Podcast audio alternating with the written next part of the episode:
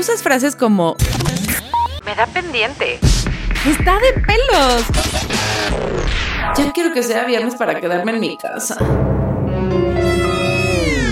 Antro o Netflix. Mm, mejor Netflix.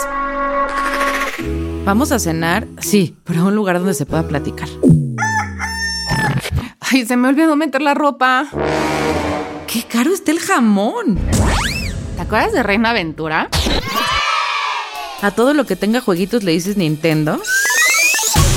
Cuando te dicen Fred, ¿piensas en el fabuloso?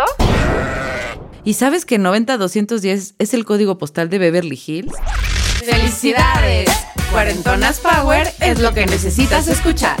Búscanos en tu plataforma de podcast favorita y a partir del 8 de noviembre un nuevo capítulo cada martes.